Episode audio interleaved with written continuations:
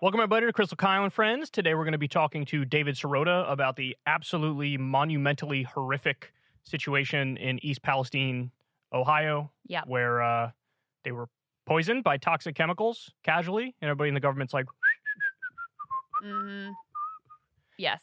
And the media as well also did that. I mean, they're covering it, but it's just not nearly the hair on fire that it deserves. Well, you know? so they're covering it, but there was actually a Media Matters report that I did a monologue on that you guys could check out about how out of all the television news coverage, which was not sufficient to start with, 3% talked about the government corruption under the Obama, Trump, and Biden administrations that led to this derailment. They all covered it as just like an act of God, inevitable, Wow. you could do. The Sunday shows didn't even talk about it at all.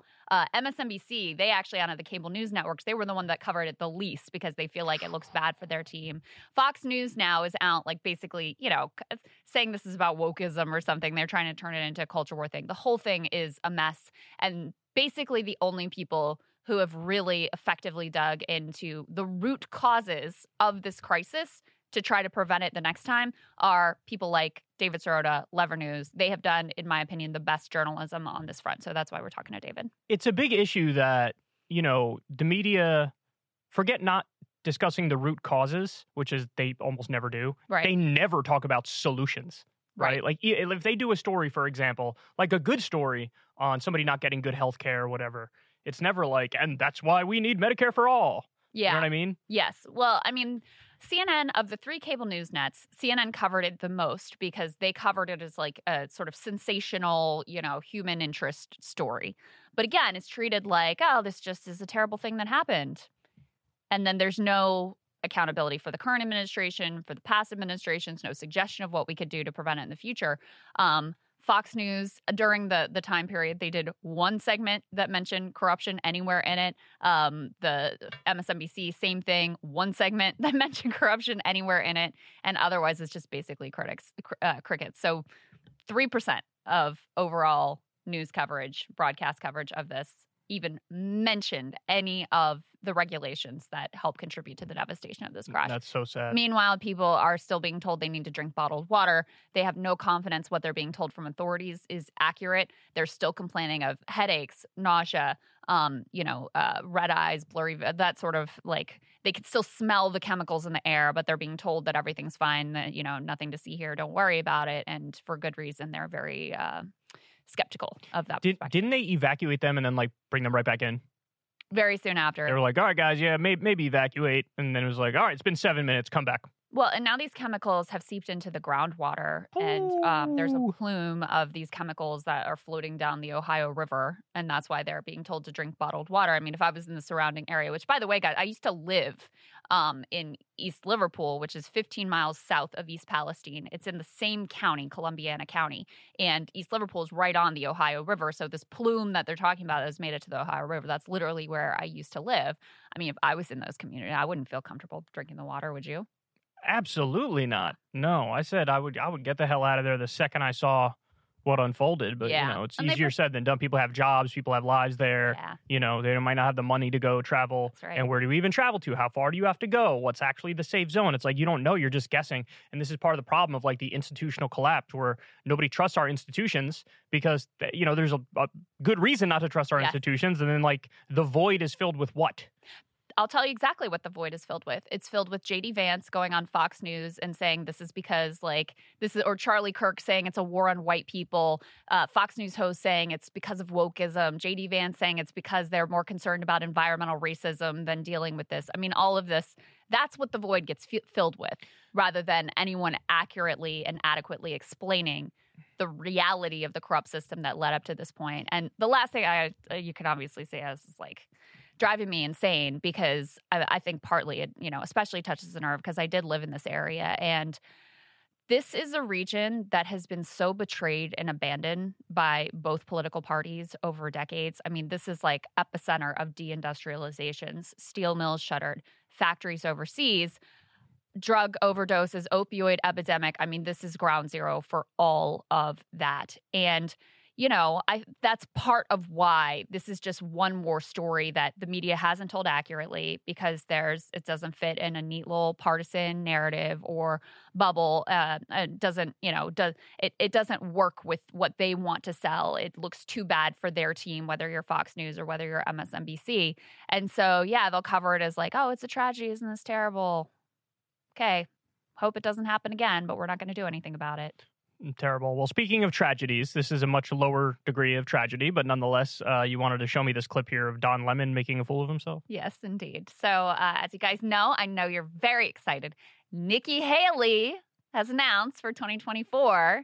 Um, and uh, one of so basically, she has nothing to say about policy whatsoever. And there was a really embarrassing clip of her with Sean Hannity where he was like, "So name one policy where you're different from Trump."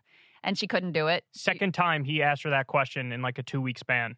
And different show, she couldn't answer it either time. It. And she's like, she had this uh, line that she had memorized that was like, well, "I'm not going to kick left. Saying, or, or, I'm not kicking sideways. I'm, I'm kicking, kicking, forward. forward. and spinning in circles and doing the Macarena." Right. And he's like, "No, but a, a, a policy, a name a policy." She's like, kicking sideways. Uh, anyway, so very embarrassing. She's clearly not running on any policy. Instead, she has these canned lines about like very Pete Buttigieg esque, actually. Of we need a new generation, and these old people are too old. That's the real problem, right? So um, Don Lemon decided that he would react to this uh, direction of the Nikki Haley campaign and did it in possibly the worst, the worst possible way he could. Take a listen. This whole talk about age makes me uncomfortable.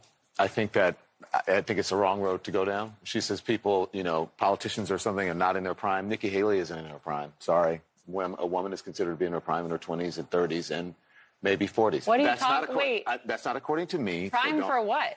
Uh, it depends. I mean, it's just like prime. If you look it up, it'll if you look, if you Google when is a woman in her prime, it'll say 20s, 30s, and 40s. I don't necessarily. 40s. So I got another. I'm not saying decade. I agree with that. So I think she has to be careful about saying that you know politicians aren't in their prime. They need to qualify. To are you talking about prime for like childbearing, or are you talking about prime for being president? What the facts are. Google it. Everybody at home. When is a woman in her prime? It says 20s, 30s, and 40s. And I'm just saying Nikki Haley should be careful about saying that politicians are not in their prime and they need to be in their prime when they serve because she wouldn't be in her prime according to Google, know, Google or whatever it is. So that was awkward. What do you think of that, Kyle? Um, yeah, I mean, he's just not smart. You know what I mean? Like he he doesn't know how to distinguish between prime as in childbearing years versus prime politically, like or like intellectual capacity or worth to society. Yeah, I mean, how old is Nikki Haley? She's fifty-one. Yeah, fifty-one. I mean, everybody who ran the last time was like nine hundred and twelve. You, how do you pick the one thing that you can't criticize Nikki Haley on? I know. That's the amazing part. Right. Like, well, actually, she's like old because she can't pop out babies anymore. I mean, that's basically, and clearly his female co hosts hate his guts. And not the first time that it's come out that I think they were co-host totally shocked by his stupidity, right? Yeah. Well, the funny thing is, to me, he's trying to he's trying to run cover for Biden here, right? And be like, yeah, the age is it's not a problem. And it is true that the whole new generation comments and like the idea that the only thing wrong with Trump is he's just too old. That's the problem, or the problem, or that the real problem with Biden is that he's too old. Although, you know, I mean, I think there's legitimate concerns about his ability to like perform the basic functions of the office. But if you're just saying we need a new generation and the problem is they're too old, but you have literally no political content to back that up, like that's an issue. But so he's trying in this very horrible way to run cover for Biden and instead ends up offending like the entire who watches CNN's morning show? It's mostly like middle-aged women. Like you've just offended like your entire demographic that bothers to watch you in the morning to the extent that they do. And prime in the context of politics is a very weird thing because like you're in your prime whenever you're in your prime. So for example, a young law that guy Maxwell Frost or whatever his yeah. name is who just got elected. He's mm-hmm. in his 20s I think and he just got elected and it's like okay, well, you know, you could argue this is your prime or whatever. By the time you're 30, you're in your prime. Somebody who gets elected, you know, didn't Bernie first get elected in his like 40s or something?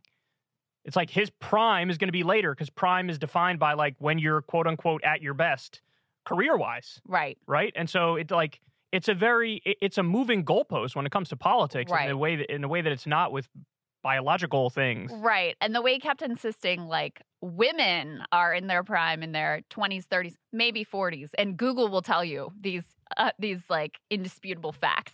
And they Like, were like, prime for what? answer. Like, prime for what? And he's like, just just your prime, Your bro. prime. Just your prime Just and ask- stuff. You know? Google. You know what I'm saying? It's your prime. so bad. Uh, the that morning show has crashed and burned so hard. It's incredible. They made a big fuss about like we're gonna we're gonna bring in these new you know faces, although they weren't actually new. They were just anchors they already had on the network, but we're gonna put them together. And um, they've gotten lower ratings than like the ratings went down from where they used to be. They were already low. And there have been all kinds of leaks about how Kaitlan Collins and Don Lemon in particular like have clashed. He screamed at her. There's been on air, like obvious on air tension. So it's not going Well, well. none of there. these people um, really honestly have the talent to be where they are. Uh, the thing about corporate media is that you're it's an ivory tower. Like you are granted or gifted from the managers this position. It's not you you didn't earn your way through the ranks in some sort of a meritocracy where it's measurable. They're just guessing. The executives are just guessing. I don't know, this person maybe fits the bill, try him out. Yeah. And so you're just granted an audience of at least like 300,000 people or whatever. It's just given to you. But if you didn't earn it, if you didn't get those eyeballs more organically, then, you know, you don't know what you're doing and your skills aren't sharp. You know what I mean? What they've said, these are internal CNN leaks, like people who were on that team, which by the way, they've already moved the original executive producer like off the team, which shows you that it's it's seen internally as being basically a failure. They say that what they're doing is very confused. They sort of tried to dip their toe in the water of traditional network morning television, you know, more like the Today Hello, Show. uh, welcome to the thing, and we have the weather. Right, right. Yeah, let's that. let's do a fun like cooking segment Yeah, yeah, and yeah. whatever, which you know is uh, mo- a largely female audience and um, sort of like mis- Midwestern housewives or like the classic idea of who's watching those kind of shows. So they wanted to put some of that in, but then they also wanted to keep their like hard news approach. And also, you have three people who aren't well suited to. I mean, they're especially not well suited to do any sort of like a Today Show type of thing. And so they aren't holding on to the audience that was there when they were like expecting this is just going to be a news show. They're losing those people, but they're not gaining the, you know, whatever more general Today Show type audience. So it's been a net loss and the whole thing's confused and the co-hosts don't like each other. Well, you know, you know what the answer is, right? What? Charles Barkley. Yes, correct. You know who else the answer is, right? Shaquille O'Neal. Jon Stewart. Those were the two best ideas they've had in forever. yeah, the But problem it's not happening. It's not not either one. happen. No, it's not I mean, Jon with either one. Stewart has a sweet deal. The Charles best they Barkley has was a sweet deal. Bill Maher not caring in his overtime show when he's trying to get out of there. All right, we got a question from the internet. Bob says, uh, "Wrap it up. Come on, okay, let's go." Yeah. That's Bill Maher in his overtime. Show. And apparently, I don't think that's been rating well either. really? Yeah. Well, it's better than anything else you put on CNN at eleven thirty at night. At least Trump was Trump was uh, trashing Bill Maher for low ratings, but that could be. I don't really know the facts. I just know what what our former glorious leader is telling me. That's all I believe. All right, guys. So, um, I this came across my timeline the other day, and I wanted to bring it up. I find it hilarious and kind of sad, if I'm being honest. So, um, Jordan Peterson tweeted the following: "Hey there, Antifa clowns and masked cowards. A bit of a history. Fascist is from the Latin." Fasces, which means bind together. Corporate government and media collusion is fascist by definition. Why then don't you protest the World Economic Forum? Answer that's the fascism you adore. and so, um, friend of the show, Vaush, responded and said, Antifa has long proclaimed its allegiance to the World Economic Forum. This is true. Right. Right. Like I don't. Okay, so here's and and there was one other tweet I'll I'll I'll mention now, and then we can discuss it a little bit. But somebody uh, tweeted the following. This is not Jordan. This is somebody who he responds to. okay. It is the explicit goal of Marxism to destroy our existing society and replace it with a new one. That's why it feels like everything is falling apart wherever you find wokeness or progressivism. It's not incompetence, it's the dis- uh, the destruction is deliberate. So that's a very, you know, right-wing dude making standard right-wing point, right? Uh, lefty's evil, Marxism evil, whatever. Mhm. Jordan quote tweets that and says, "Wrong. It's the explicit goal of Marxism to destroy society. Period. Full stop." I guess the reason why this stuck in my craw is because don't like why don't you take people who have different views seriously? And even if you Right. disagree with it, like disagree with it on grounds that are reasonable. Not like all my enemies are the epitome of evil and they're satanic and they want the world to implode and that's their goal. You know that's not their goal. You could even argue, hey, I think that's a consequence of the ideas you want to implement. But trying to look at it from their perspective, you would say, no, they think this is actually going to fix society and make society better and make society more just and make society more fair. You could say, here's why I think it won't work out like that, but that's obviously their perspective and what they want to do. Right. It's just such a caricature, such a fake caricature, too. The World Economic Forum one really gets me, though, because There's not a single lefty who likes World Economic Forum, period. Oh, and the I mean, what's hilarious to me too is I feel like Peterson and some other types like him, like they'll just generalize about the left, and they'll mean liberals, they'll mean leftists, they'll mean the whole gamut, and they'll ascribe to everybody like the exact same views. So maybe you have some like corporate, like Joe Manchin, Kyrsten Sinema types that are cozy World Economic Forum and they'll just be like, yeah, it's everybody on that side of the spectrum that loves the World Economic Forum. And then they've also they've also the, the World Economic Forum conspiracy, we've talked about this before, like it's out in plain sight. You have a bunch of billionaires and industry titans and bankers and like world leaders who get together and basically first of all try to sort of whitewash their crimes and pretend like they care about anything with morality and then behind the scenes, they're making deals about how they can continue to accumulate more wealth and more power. Okay. That's what's going on. It's very apparent. It's very out in the open. But there's this also this um, attempt by the right to construct this alternative conspiracy where it's like they're actually Marxist who want people to have nothing. I'm like, no, because then they don't make any money, right?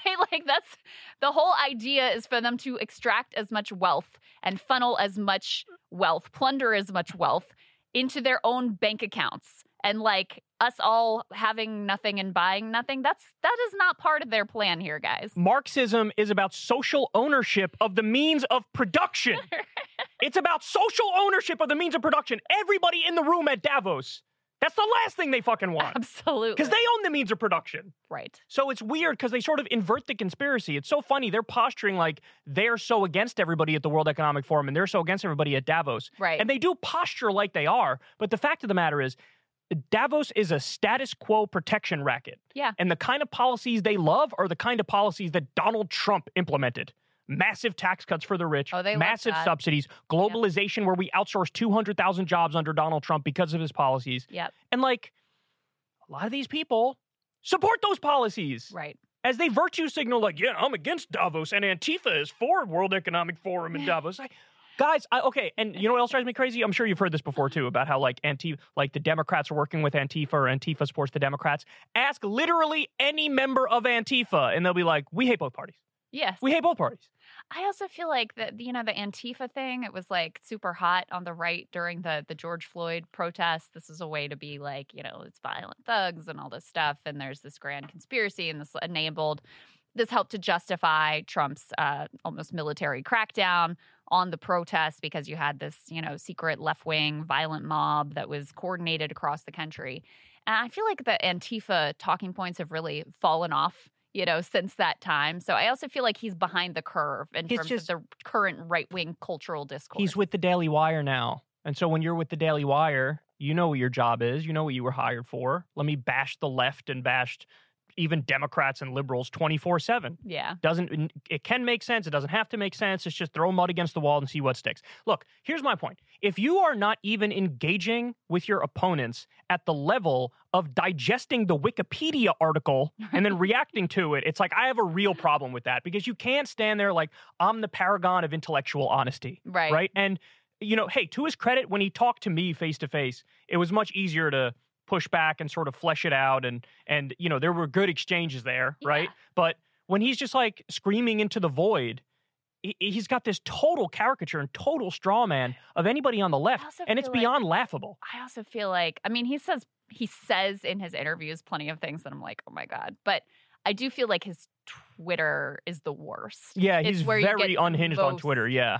Simplistic, like black and white, just dumb, unnuanced perspective. His big thing is climate change denial now. Now, by the way. Yeah. he's really leaned into that. Whole yeah. Well, I, I've seen him talk recently where, you know, he was even like laying out this is the left view of the world that, you know, I wouldn't say it was accurate or fair, but it was a lot more nuanced than just like they want to destroy society and they love the World Economic Forum. So It just it- capable it, drives me crazy. more nuance. But yes, if I can, Twitter, apparently. if I can engage with you know right wing ideology, various flavors of it, in a way where I can actually repeat to them, "This is what you believe," and now I'll react to it. yeah. That's the way you got to do it.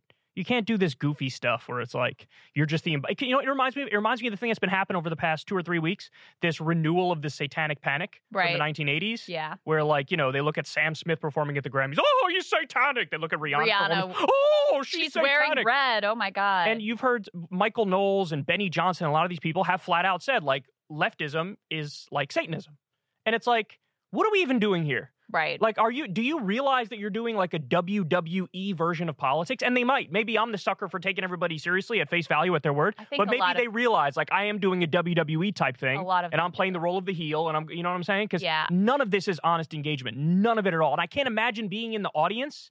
And, and listening to these people and going like, yeah, that's my guy. That's my kind of commentary. What an epic rant. Yeah. Because it's fuck it's insulting to your intelligence, man. Even if you are on the right. This stuff is insulting to your intelligence. I feel like when you're on the left, because we live in like a right wing nation, like in terms of the economic system, you don't have the luxury of just, you know, totally characterizing it or, or caricaturing it and dismissing it in that same way. Whereas because socialism is this sort of like mushy concept that's been very effectively turned into a boogeyman and Marxism and all these things are just very esoteric and they they can turn it into whatever they want and then just dismiss it. They can turn it into, and that's why they love the World Economic Yeah, Forum, and that's why it's Satan, and just dismiss it's it. It's all so dishonest. It's just so dishonest. I mean, when you talk about Marxism, you could there is no like single definition, but you could talk about Marxism just in the sense that it's the critique of capitalism or points out the contradictions of capitalism. And regardless of what you think of Marx, there were plenty of critiques of capitalism that he made that were absolutely spot on and empirically provable, yes, right? correct. Like when you talk about socialism, people when people talk about socialism, there's the term how they use it colloquially, where they just mean like government stuff, the police, the fire department, you know the whole spiel, Mhm. social security. then there's other ways people talk about it, where it's like worker-owned co-ops, or it, it's you know uh, state-owned enterprises like Matt Bruenig. But like there's these are interesting, amorphous, detailed, complicated, complex terms and definitions and ideas. It's like they want us to destroy society. That's what it is. yeah, They want to destroy society. That's all. That's what it's all about. Stuff that's bad. That's that's as detailed as they're willing Yes. to get. Pathetic. All right, guys, excited to talk to David Sirota of The Lever. As I said, they've done the best uh, and some of the only, frankly, reporting around the train derailment in East Palestine that actually looks at how we got to this place and what we could do different in the future. Also, holding our current Transportation Secretary, Pete Buttigieg's feet to the fire, which is much needed. Let's get to it. Joining us now is the man himself, David Sirota. Great to see you, sir. Good to see you both. Yeah, our pleasure. Um, we are just singing your praises, and I think uh, very much deservedly so because Lever News has done the best and some of the only reporting on how exactly we ended up with this train derailment in Ohio, with it being as devastating as it ultimately is, and an attempt by uh, the Biden administration and Pete Buttigieg at the uh, Department of Transportation to pretend like, oh, there's nothing we could do about it, like we're just powerless here. So I'd first love for you to walk people through the chain of corrupt events, starting with the Obama administration, that contributed to the derailment and, like I said, the devastation from the derailment. So, the story that has been told, uh, or at least finally is starting to be told, is the story of the uh, the fallout from the disaster. Uh, I think the story that is rarely told in situations like this is how did we get to this point? What what policy changes happened to make this uh, the, the conditions exist for a disaster like this to happen? And that's what this what the story that we've been reporting from the beginning has been. So you have to rewind the tape about 10, 15 years. And uh, 10 or 15 years ago, there was a series of um, train derailments, uh, and, and, specifically hazmat train derailments, oil trains and the like, uh, and one train derailment in New Jersey involving the same chemical uh, that is at issue in Ohio. Uh, and in the aftermath of that, the Obama administration, uh, under some pressure, did the right thing in the sense of putting forward a proposal, a rule proposal at the Department of Transportation to start better regulating uh, trains that carry hazardous materials. Uh, and so this is about 2013, 2014, uh, and the like. Uh, and the the proposed rule was everything from uh, disclosure requirements to state and local governments, so that they could know and their first responders could know what kinds of hazardous materials are moving through their areas. Disclosure, uh, tank fortification rules, how strong the tanks are that are carrying the hazardous materials, speed rules, uh, and of course, uh, electronic braking rules. The idea was that trains that were classified as uh, high hazard flammable trains, HHFTs, would be subjected to all these rules, including a mandate to put uh, in place better brakes to to slow trains in a in a more effective way to prevent derailment. So that's about 2013 2014.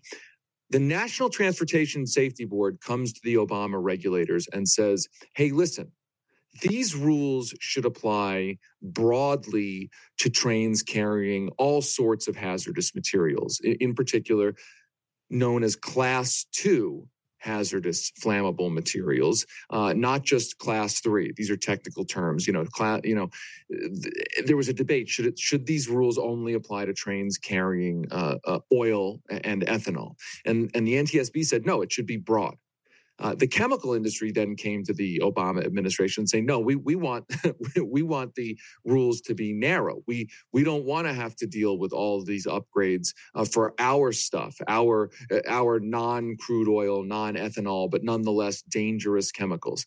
And the Obama administration at that point sided with the chemical industry lobbyists, narrowing these rules so that they only largely apply to uh, very very large oil uh, oil trains, uh, trains of 20 or more cars of, of oil. So a narrowing there, giving the uh, chemical companies, giving sort of industry uh, a break. But the rule that passed did include a mandate for the trains that it covered to at least include those electronic brakes. Right now, the trains in America carrying freight are largely using Civil War era uh, air brakes. Uh, the rail industry itself has said uh, repeatedly that ECP brakes, as they're known, uh, are much better for safety and can can reduce accidents, uh, mitigate uh, derailments when they happen, and the like.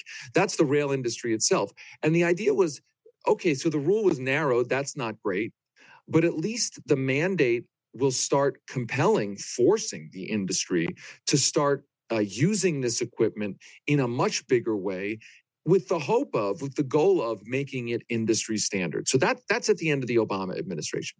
Mm-hmm. then the american uh, association of railroads which is the lobbying group for the railroads sees that donald trump has won. Uh, they start pushing uh, senate republicans to champion the idea of repealing the brake mandate, even though the mandate again is only uh, now put on a limited number of trains, they want they don't want any of it. Mm. Which is, by the way, a, a, side note, kind of kind of insane in that only a few years before that, the rail industry was saying ECP brakes are great. The moment the government was thinking about mandating it, that's when their lobbying uh, their lobbying apparatus went into action, uh, and they ultimately convinced Donald Trump uh, to use his executive authority to repeal the brake rule. So now the industry is under no mandates at all to use better brakes writ large. Fast forward now to uh, what happened in Ohio.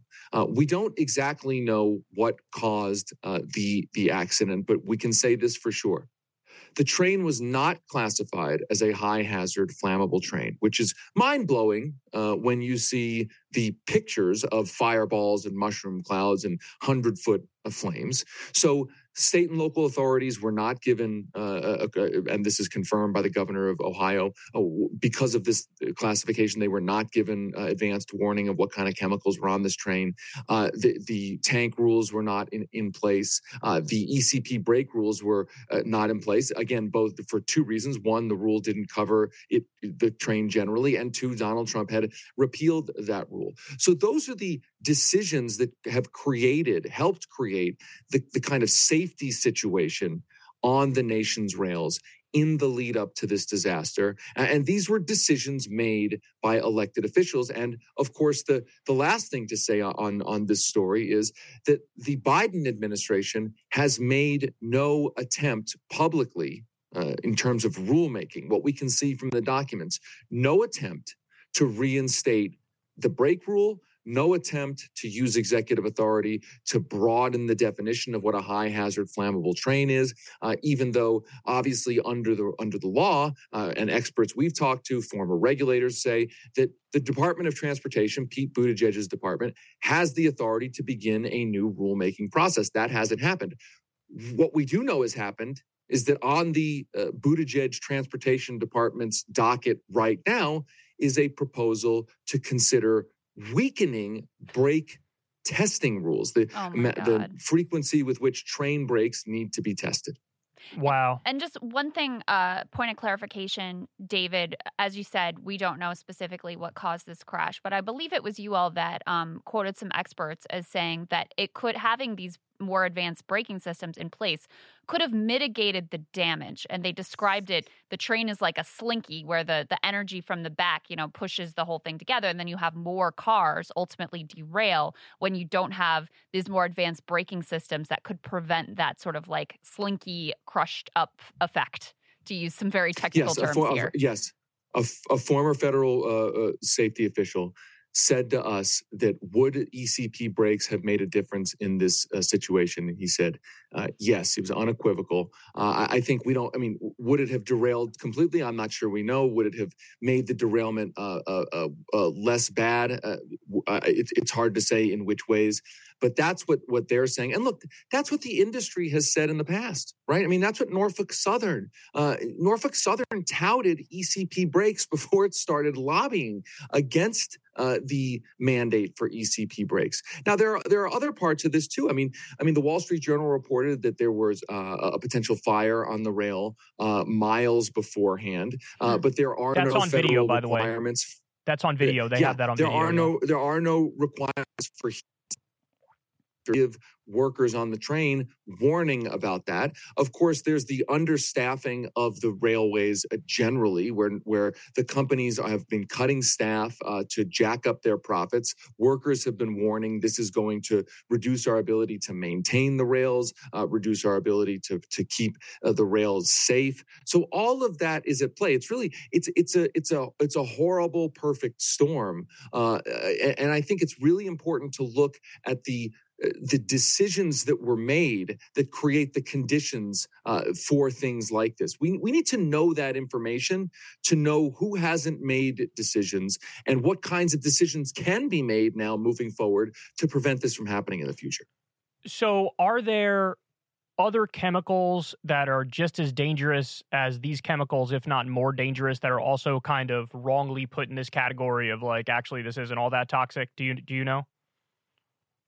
Look, we know uh, uh, for for one thing, vinyl chloride. Vinyl chloride uh, is a class two chemical. Uh, that's the the class of chemical that the NTSB back in 2015, 2014 said to the Obama administration, this needs to be covered. And by the way, it wasn't just uh, the NTSB. There were uh, uh, regulators acknowledged that there were local communities that had written to the uh, regulators saying we want all hazardous materials on all trains uh, to be covered by this rule. And they just said it's not going to be part of the scope of this rule. So I think, you know, I, I mean, and one thing that's kind of disturbing in reading some of these documents, you know, you see the regulators parsing words, trying to make a distinction between like a hat, uh, uh, what do they call a flammable chemical and a combustible chemical, right? Mm. Like there were combustible liquids on this Ohio train, but they weren't classified as flammable liquids, right? this is the kind of nonsense that goes on in in lobbying uh, and in in regu- in rulemaking, uh, where these words become so parsed uh, that it's it's impossible to know what's really going on. Well, and as you pointed out, we all saw the massive plumes of smoke and fireball. And the reason that they did this quote unquote controlled release was because they thought that these uh, that these chemicals could literally explode like a bomb, and we're supposed to think, oh, this is not it's not hazardous, not flammable. Don't don't need the extra safety regs to, here. To your knowledge, has anybody in the media made the distinction about this chemical? Had to, you know, have they said, "Hey, this is actually this should be put in this category and it's not," or has like the mainstream media just been totally out to lunch on this? No, I think. Look, I think the the classifications. I think uh, you know, I'm not a I, I'm not obviously a chemist, but I think the the classifications matter for uh, the different pressures, the different environments, the different uh, ways they need to be handled uh, in in various technical settings. But I, I, I think the at issue here is if you're going to say that a train is a high hazard flammable train, should it only be oil trains, or should we be honest and say, listen, uh, other things other than oil can blow up, uh, and we need to take that take that seriously. I I don't think in in the co- look in the coverage of, of what's gone on. There's been very little coverage of the decisions that led to this situation. Correct. Uh, there's been very little coverage of um, the specific rulemaking that happened. And, and I want to be clear. I think people th- there has been some coverage focused in on Trump repealing the ECP brake rule, and I think that obviously deserves a, a lot of scrutiny. That is that, that to me that's an illustration of how cavalier the government writ large has been when it comes to the government, uh, when it comes to the rail industry. They just it's just like we're we're we're, going to repeal uh, uh, the the ECP brake rule is already limited. We're going to repeal it because the industry asks us to. You know, the industry says jump, we say how high. Uh, uh but I think you got to go back further as well and understand this is a this is a set of decisions that span two administrations, really three administrations, right? Obama uh, regulators, uh, look, kudos to them for at least saying we have to do do some kind of rule, but then uh, keeping the rule limited uh, in a way that appeased the chemical industry. Donald Trump immediately doing exactly what the rail industry wanted, uh, and then the Biden administration, uh, Pete Buttigieg, not really doing anything at all when it comes to this stuff. I want to get a minute to more on the media coverage. Media Matters has an analysis with some specific numbers about how and how much they have covered this um, tragedy. But I also want to ask you about, a little more about our friend uh, Mayor Pete, now Secretary Pete. And I know probably people think that Bernie bros like us just have a hate boner for Pete, but he gives us plenty of reason when he, he, you know, he's in this position as Secretary of Transportation, which he lobbied for. He was reportedly originally offered OMB Director, Office of Management and Budget. He didn't think that was high profile enough. Um, he wanted to be Secretary of Transportation, presumably because he thought he could just fly around to a bunch of ribbon cutting ceremonies and, you know, dole out infrastructure dollars, and this would be great for his political career. Well, it turns out this position is actually really important and actually can be extremely powerful it's really important here with regards to this train derailment and what we're going to do going forward. And I want you to break down your reporting uh, with that regard in a moment. Really important with holding airlines to account for basically like defrauding their entire customer base. That's really important. Uh, we continue, and certainly previously had major supply chain issues. Would have been great to have a, a Secretary of Transportation who was really on top of that. And he's been asleep at the switch the only thing he wants to do is like fly around and do his little infrastructure ribbon cutting ceremonies, uh, and has this posture of of like feigned helplessness that he just you know he doesn't have any real power, can't really do anything, and that has been on full display during this crisis, according to your reporting, David. Absolutely. Look, I, I, I, what you've seen from Pete Buttigieg in this is this idea, and we've heard it over and over again, and not by the way not just from him you, you, this is kind of uh, part of the democratic party culture frankly which is something happens the government regulator or the official in charge is is is asked questions about it why did you do this why haven't you done that And the answer is always to pass the buck. Oh, it's over here. I didn't have authority. I can't do anything. I'm helpless. And what's to me, what's bizarre about this is, is that is that liberals, Democratic Party voters, their their analysis seems to change depending on who's in power. Right? We're we're told every election year, uh, presidential election year, if the Republicans win, they'll have unilateral power to do whatever they want, whenever they want, to anybody on anything. Then the minute the Democrats win, the line is the Democratic president in the same office that we were just talking about in the election.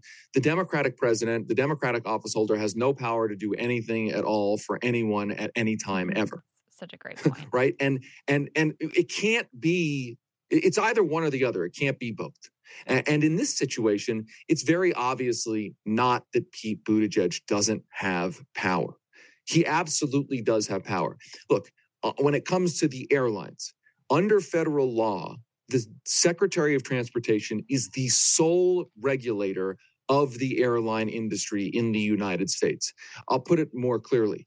There's only one person in the United States of America who has the authority to regulate the airlines, and that is Pete Buttigieg. AGs do not have that power. Uh, uh, uh, consumers do not have that power through class action lawsuits because of federal preemption laws. So when AGs are begging Pete Buttigieg to put in consumer protection rules vis a vis the airlines. They are begging the one person who has all of the power. Uh, in the rail situation, Again, the Department of Transportation is the chief regulator of the nation's rail system. In this situation, what Buttigieg has tried to argue first, he didn't say anything about the derailment. Uh, 10 days later, he sort of he said that he insinuated, he kind of suggested it, that he is, quote, constrained uh, by Congress when it comes to the brake rule. Now, let's be clear. The Donald Trump repealing the brake rule after a 2015 law uh, was put in place that allowed him to issue a cost benefit analysis to justify repealing that brake rule. I would concede that it would be it's a more difficult road for a Secretary of Transportation to undo that. But we do know that the Associated Press published a uh, extensive report showing that Trump's cost benefit analysis was flawed, was basically nonsense. We do know that Democratic Senator Jeff Merkley asked for a new cost benefit analysis. We do know that environmental groups asked the Department of Transportation to reissue a new cost benefit analysis to reinstate uh, that brake rule. We do know that uh, Pete Buttigieg's agency has the rulemaking authority uh, to expand the definition of high hazard flammable trains. And we also know that Pete Buttigieg and his agency have not proposed doing any of that. Those are facts. You can argue that people are uh, people don't like Pete Buttigieg because of the 2020 or 2019 Democratic presidential primary. You can make all these arguments to distract but that the fact is, those are the actual facts. And the thing that ticks me off is, is that you're not going to get better regulation from these people. Uh, if you think your job as a liberal or a Democratic voter is to see a fireball and a mushroom cloud blow up over an American town. And you think your job is to defend the Secretary of Transportation from people demanding to know why he hasn't put in better regulations. We will not get better regulations if the Secretary of Transportation feels like after a disaster like this, he doesn't have to do anything because his partisan defenders are out there defending him from anyone demanding answers. You know, I go back to the to to the halcyon days of the Bush administration. I'm hmm. kidding there. Of course, I was not no fan of George Bush, hmm. but I still remember 18 years ago 18 years ago, there was a person in a very important position of power who had no qualifications for the job. A disaster hit, and that FEMA director, there was so much anger at that FEMA director for bungling the response to Hurricane Katrina that the FEMA director felt the need to resign. There was just so much pressure. And, and, and that's the way a democracy is supposed to work uh, something happens, the person who's in charge gets scrutinized, gets criticized, there's accountability, and things, presumably, there's political pressure for things to get better, for different decisions to be made. We now live in a world where it feels like disaster, multiple disasters happen, and the person who's put in charge deploys or at least benefits from their partisan defenders saying there's nothing to see here move along. And what's bad about that is that that that creates no political uh, environment or dynamic for regulators whether the current regulator or the future regulator no dynamic for change. They, yeah. they say listen things screw up. I don't have to do anything. I'm not going to pay any political price for that. Yeah. Yeah I, I mean to quote bernie about these sorts of people they need to talk to 12 attorneys before they take a leak. That's how they think. they don't think of like, let's act first and then, you know, whatever the backlash is, it is. They're, oh, I can't do it. Oh, I got all these pressures from all over the place. I don't blame liberals and Democrats at all for blaming Trump. I don't blame them for even giving him, like, honestly, maybe a lion share 55% of the blame, 60% of the blame. If that particular brake rule, sure. which he got rid of, maybe sure. could have fixed it. But to your point, just be honest about Pete and about Biden and them not doing the stuff that they should have done to help prevent this. Just be honest about that. And at the end of the day, I don't even really care where we assign blame right now, as long as we actually get Do the yeah get the regulations right. changed to what they should be.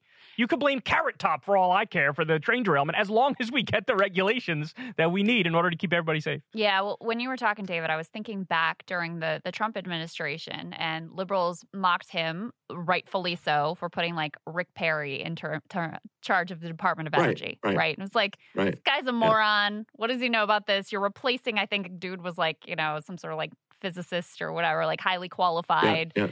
Previously in the Obama administration, you're putting Rick Perry in charge.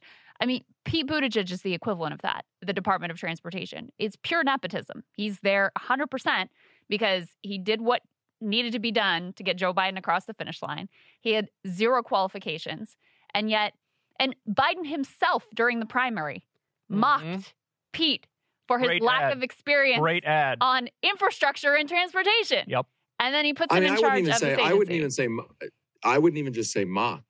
I mean, I take that you you look at those those ads right now, and frankly, they're a very prescient warning. Yeah, right. They're, they're like a warning. They're they're like he, Joe Biden went out to America and warned America what would happen if you put a, a person with no qualifications and Joe Biden was saying that, not not me, that a person with no or very limited qualifications in a position of national responsibility. And it goes back to to to to your point, Krystal, which is, look, if you want to be on TV and you want to be the person spinning the State of the Union and being on all the chat shows, go White House press secretary. Like I, Pete Buttigieg might be a great White House press secretary.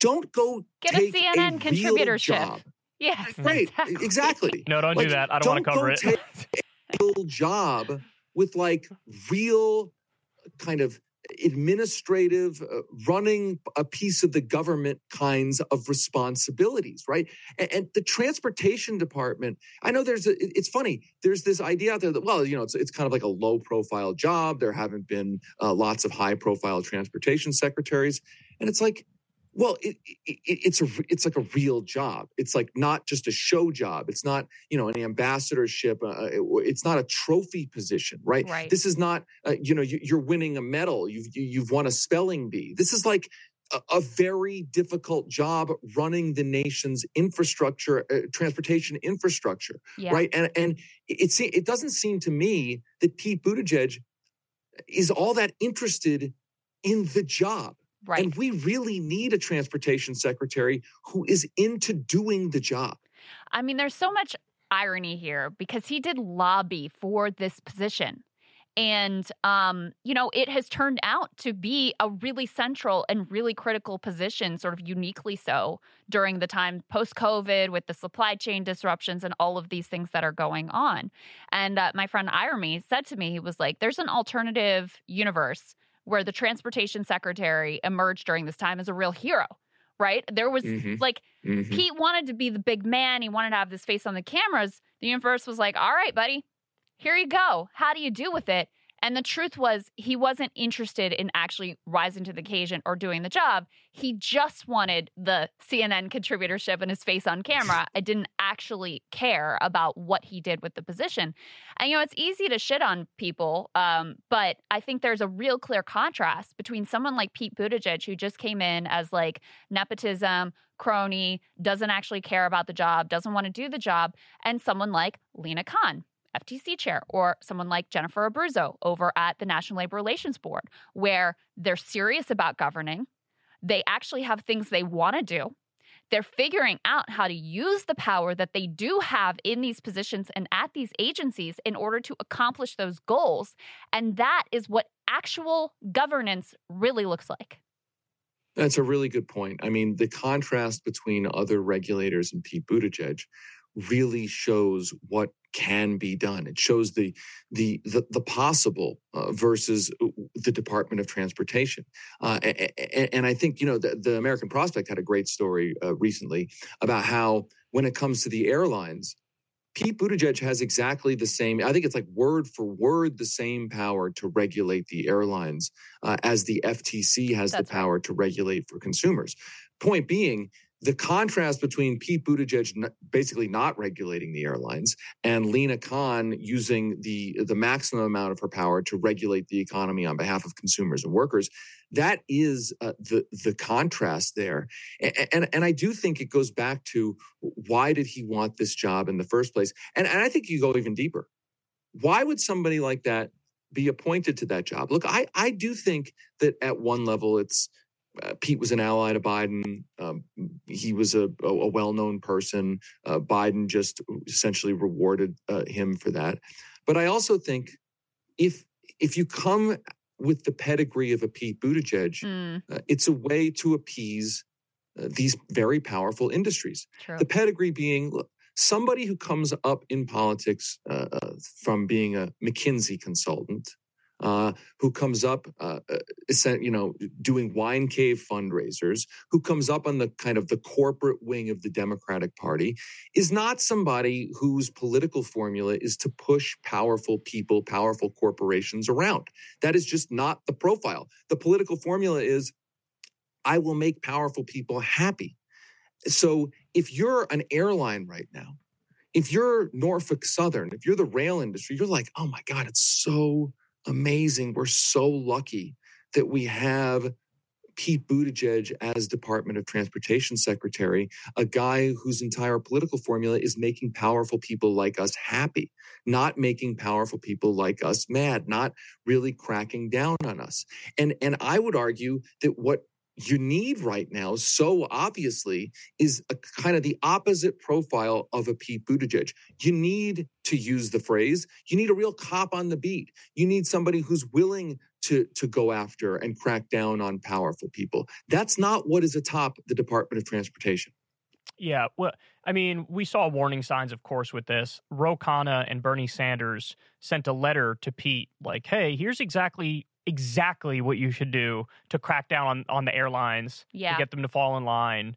And he just ignored it. He ignored it completely. And I think the thing that drives me crazy here, to your point, is that this isn't ideological. Like the media might pretend every now and then that there's like an ideological political battle between the people who are in favor of more regulation and the people who are in favor of less regulation. And well, there's arguments for both of them. More regulation equals more safety, but getting rid of regulations mean you get rid of the unnecessary red tape that holds industry back. Mm-hmm. You know, but this actually this isn't an ideological battle at all. It's a battle between people who are honest about what needs to be done and the corrupt the people who are paid by industry because they want to squeeze every last penny of profit out of the system. I mean, we're talking about they, they want to have one person on these giant industrial trains.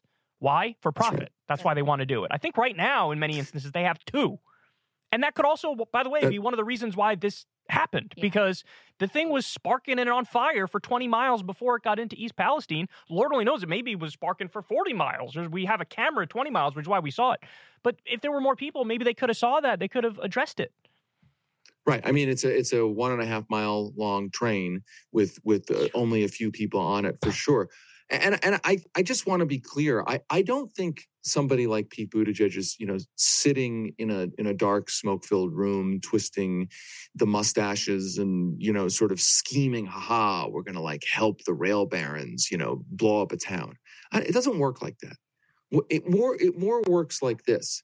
When the rail companies or the chemical companies or the uh, other industry lobbyists come to his agency and say, well, you know, uh, we don't really need ECP brakes. Our cost benefit analysis says it's not worth the cost. It'll raise the price of goods. It'll slow the supply chain. It won't really stop any disasters.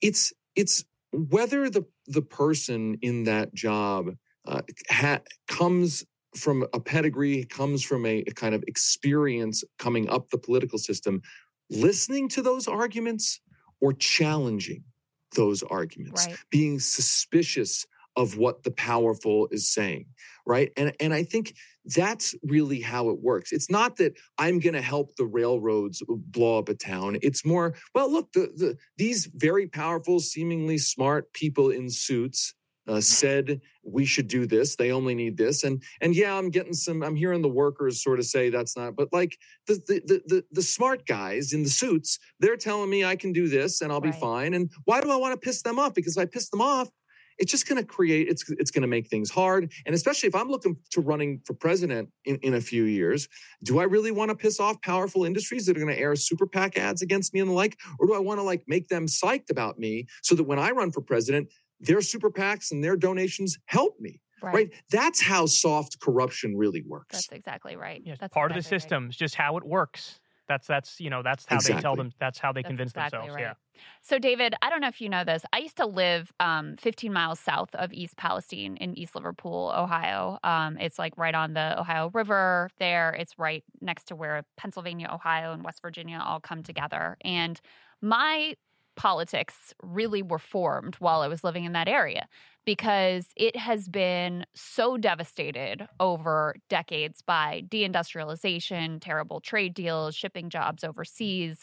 Now you have it's an epicenter of the opioid epidemic, crisis, drug overdoses. It has been neglected and abandoned over and over again by both parties. And as a result of that, um, because in part the media has failed to adequately tell the story of why these areas have been decimated and who it has benefited. It is also the part of the country that has moved to the right the furthest, the mm-hmm. fastest. Mm-hmm. That congressional district is literally the one that in the Trump era has shifted to the right by the most points over the shortest period of time.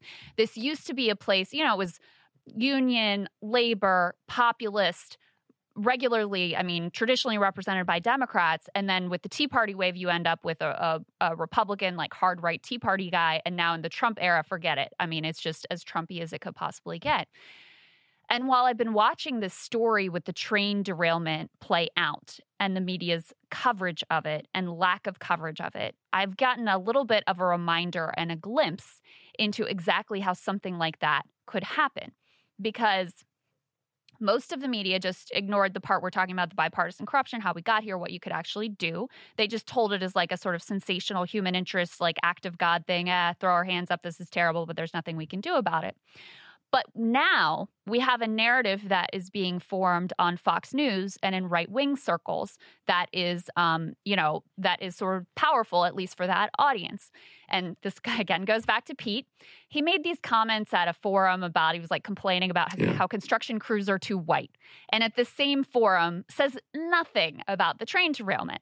So this gave Fox News an in to talk about this story and spin a narrative that doesn't require them to talk about corruption, doesn't require them to, you know, shit on the Trump administration and their deregulation and their bad rulemaking, et cetera.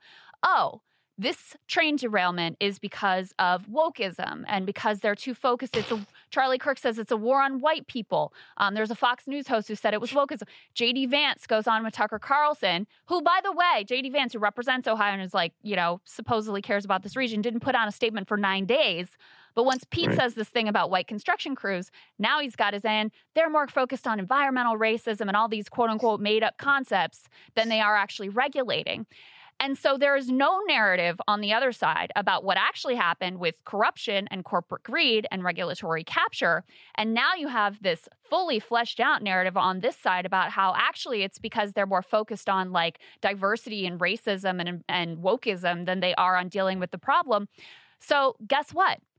A narrative beats no narrative every single day of the week. And so when I've seen this unfolding, it's it was an aha moment. Like this is what happened. This is why so many working class regions of the country shifted to the right because we didn't the media didn't want to tell the story about NAFTA and PNTR and the way people have been sold out. So when Trump comes along and is like, "Oh, it's the immigrants, got to build that wall." There's no other narrative to combat that that is sort of like, you know, present and available for people in the media. Absolutely. Listen, I mean, the, the way to summarize that, I completely agree, is that if the Democrats uh, don't make an economic argument, if the media does not cover the economic part of this, and I include corruption in the economic part, the money part, then the argument that the right will make is a culture argument. Uh, that's that's their that's been their formula for for really for decades uh, on basically every issue. Uh, and to go back to your point about this being a political opportunity uh, in a good sense for somebody in the job of, of, of transportation secretary, this could be the part the point where a populist figure in that job uh, could take a stand and be a hero for the communities that were harmed there. Uh, a person who says, now it is time to go after, in this case, the rail barons. Uh, it was a, a, a, the airline meltdown was an opportunity for a different kind of political figure in the job of transportation secretary to say, I'm going to make a real economic argument, the corporate power argument about big corporations abusing people. That there was a vacuum there. Those arguments basically weren't all that well made, if they were made uh, at all. Uh, so, yes, when there is a vacuum, and the economic argument, the corporate power argument is not being made. The right is more than happy to fill the vacuum with a culture argument, no matter how dishonest, no matter how kind of twisted, no matter how uh, skewed, uh, they they can make a powerful uh, culture argument. I I don't want to be clear, just to to my haters who are listening here. I don't agree with the with the rights culture argument here, right? Like I don't agree with the with with with what JD Vance or Tucker Carlson are saying, but I, I it's worth saying if if if there's a vacuum that's left for those opportunists, they are going to seize that opportunity with really ugly culture arguments that will gain traction in a vacuum. That's right. Yeah, I, I okay, I, I think I disagree with both of you. I just it's way too heavy handed I don't think the narrative is going to work. Uh, a lot of this region actually flipped back to Biden because now we're onshoring 350,000 jobs. I mean, you can only go to the pool of wokeism and culture stuff so much, and they were over reliant on culture war stuff in the last election. I agree with you that the Democrats, for institutional reasons, are not bringing up nearly enough the root of the problem, the corruption, the lack of regulation, et cetera. I agree with all that, but I think they're they're out over their skis on this one because on its face it's too absurd. Like, oh, really? The trains have a war on white people? That just sounds ridiculous. Look, I'm not saying that the Republicans are going to uh, win the argument, quote unquote, uh, fully. What I'm saying is, is that certainly part of the shift writ large in the parts of the country we're talking about uh, have been because the Democrats have not made a compelling economic, economic argument, uh, a compelling corruption argument, a compelling corporate power argument that has been enough and sh- and sharp enough uh, to defeat the, the, the Republicans' culture war argument. I, I think now you've you've got sort of a mix of narratives in this particular situation, uh, but I think the bottom line is this: that there should be a stronger economic, corporate power, and corruption analysis in all of these kinds of situations that that's really where the issue is.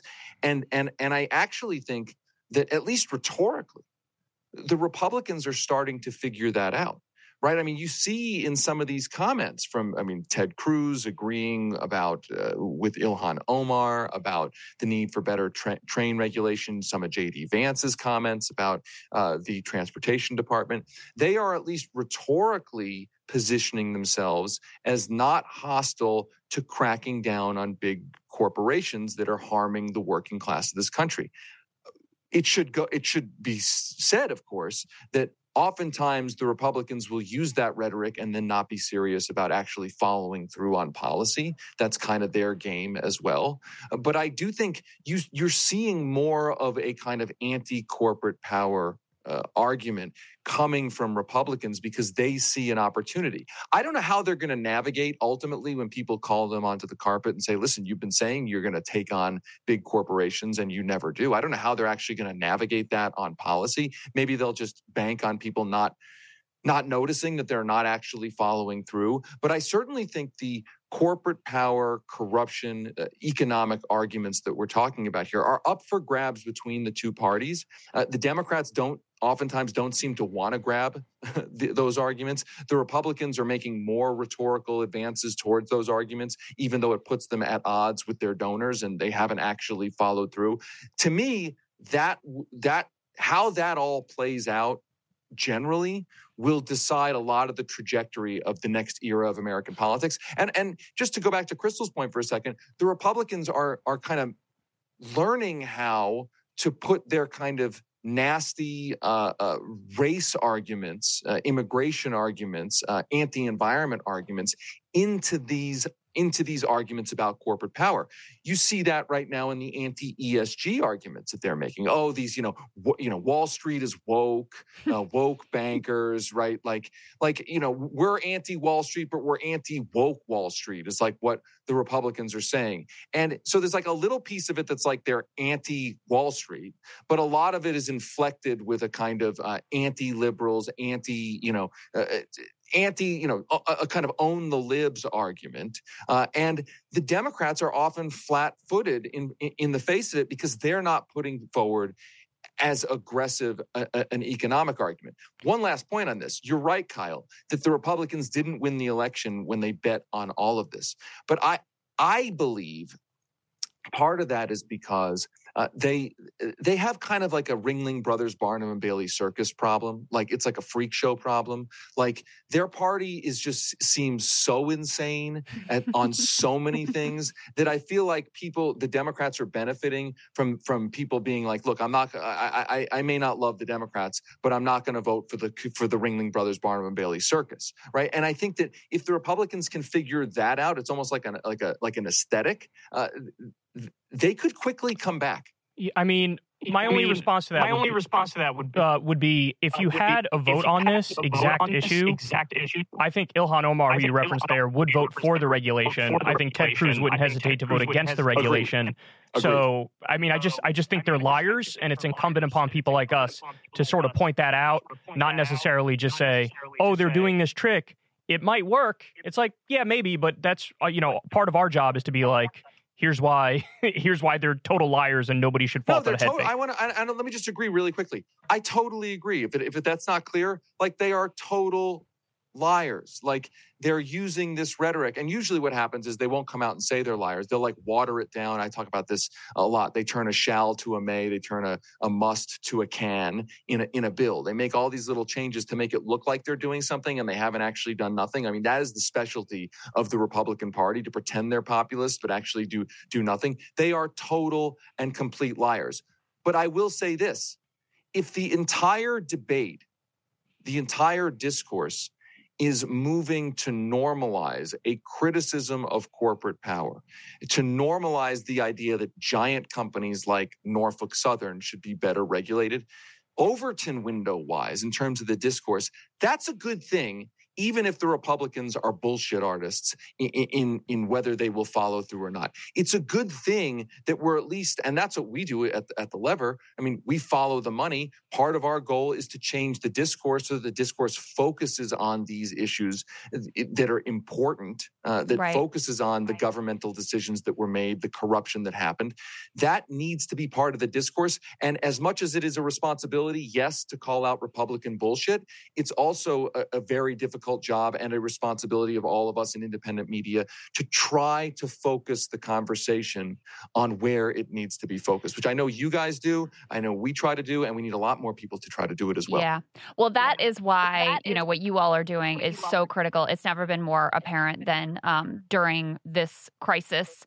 You all have done the best reporting and actual journalism about how we got here, who's to blame, what we can do moving forward, and calling on the carpet anyone who, you know, is pretending to be powerless or pretending that, oh, this just came out of the blue and no one could have ever seen it and there was nothing we could do to prevent it. So, David, thank you so much. So great to see you. Thank you for spending some time with us today. Thanks. Thanks to both of you. Yeah, our pleasure. All right. So that's David Sirota. Thoughts? Um, I mean, my biggest thought is this story has been such an example of why it is critical. We have actual independent, non corporate news outlets because the media coverage of this has been atrocious. Um, it has been dishonest. It has been incomplete.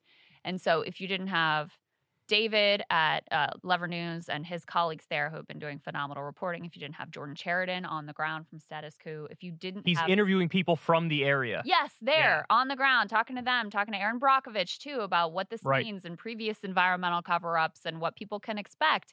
If you didn't have that, I mean, it's just a gigantic gaping hole where you should have actual information and understanding of this important situation. The thing about this story that's amazing is, like you said, the media is gone, but the issue was actually like the issue came about because of everybody in the system. So Trump removed the safety standards. DeWine ordered uh, the chemical cars to be burned. DeWine declined federal assistance. DeWine said that uh, Norfolk Southern CEO gave him his word that all would be well. Um, the CEO didn't show at the town hall. The CEO is a DeWine donor. Mayor Pete is the the uh, Secretary of Transportation. Yes, and you know he he's directly in control of our transportation in this country, including rail. Obama had made it so there were these regulations but did it like late in his uh, time in office and then like scrapped it, right? Or yes. so or weakened it on his way out the door. And Obama is the reason why this train, which turned into a gigantic fireball because of the quote unquote controlled release, which they had to do because they were worried it was going to explode like a bomb and like decimate the entire town. That was their fear. That's why they had to turn it into the giant fireball. Obama era regs are the reason that this was not classified as a high hazard flammable train. Right. And that would have come with additional safety regulations. So Obama administration's complicit, Trump administration's complicit, Biden administration keeps the lax rules from right. the Trump administration, yep. mm-hmm. and then they also side with the rail barons when they're screwing over their workers. Yep. And rail workers have been warning that things like this could very easily happen because of their direction of putting profits over people and over safety and over everything else.